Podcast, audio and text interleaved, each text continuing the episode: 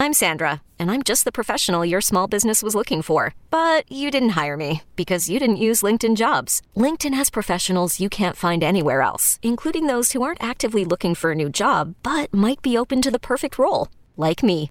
In a given month, over seventy percent of LinkedIn users don't visit other leading job sites. So if you're not looking on LinkedIn, you'll miss out on great candidates, like Sandra. Start hiring professionals like a professional. Post your free job on linkedin.com slash recommend today. When slavery ended in Bermuda, black folks had a plan for the following year.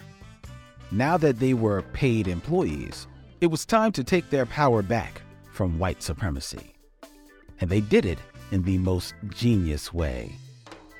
This is Two Minute Black History, what you didn't learn in school.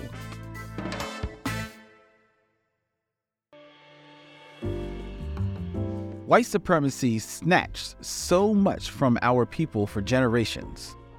Rest and joy were felt few and far between by enslaved people, so when they were finally free, the people of this island country decided to take their power back.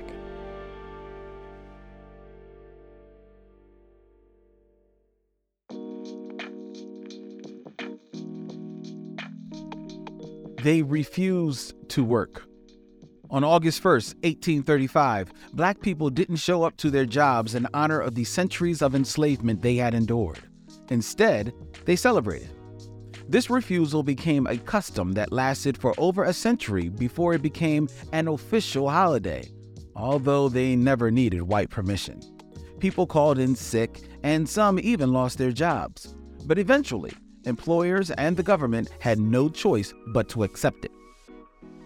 Today, Cup Match is an official two-day holiday, full of camping, boating, swimming, an annual cricket match, and of course, black joy. Resistance is a powerful testament to our people's collective power to create new realities when we come together. Like black Bermudians, we must realize our power and refuse to back down. In order to move towards the future, you've got to look to the past. This has been Two Minute Black History, a podcast by Push Black. Show your support by sharing this episode on your social media and join us in amplifying stories we all deserve to know.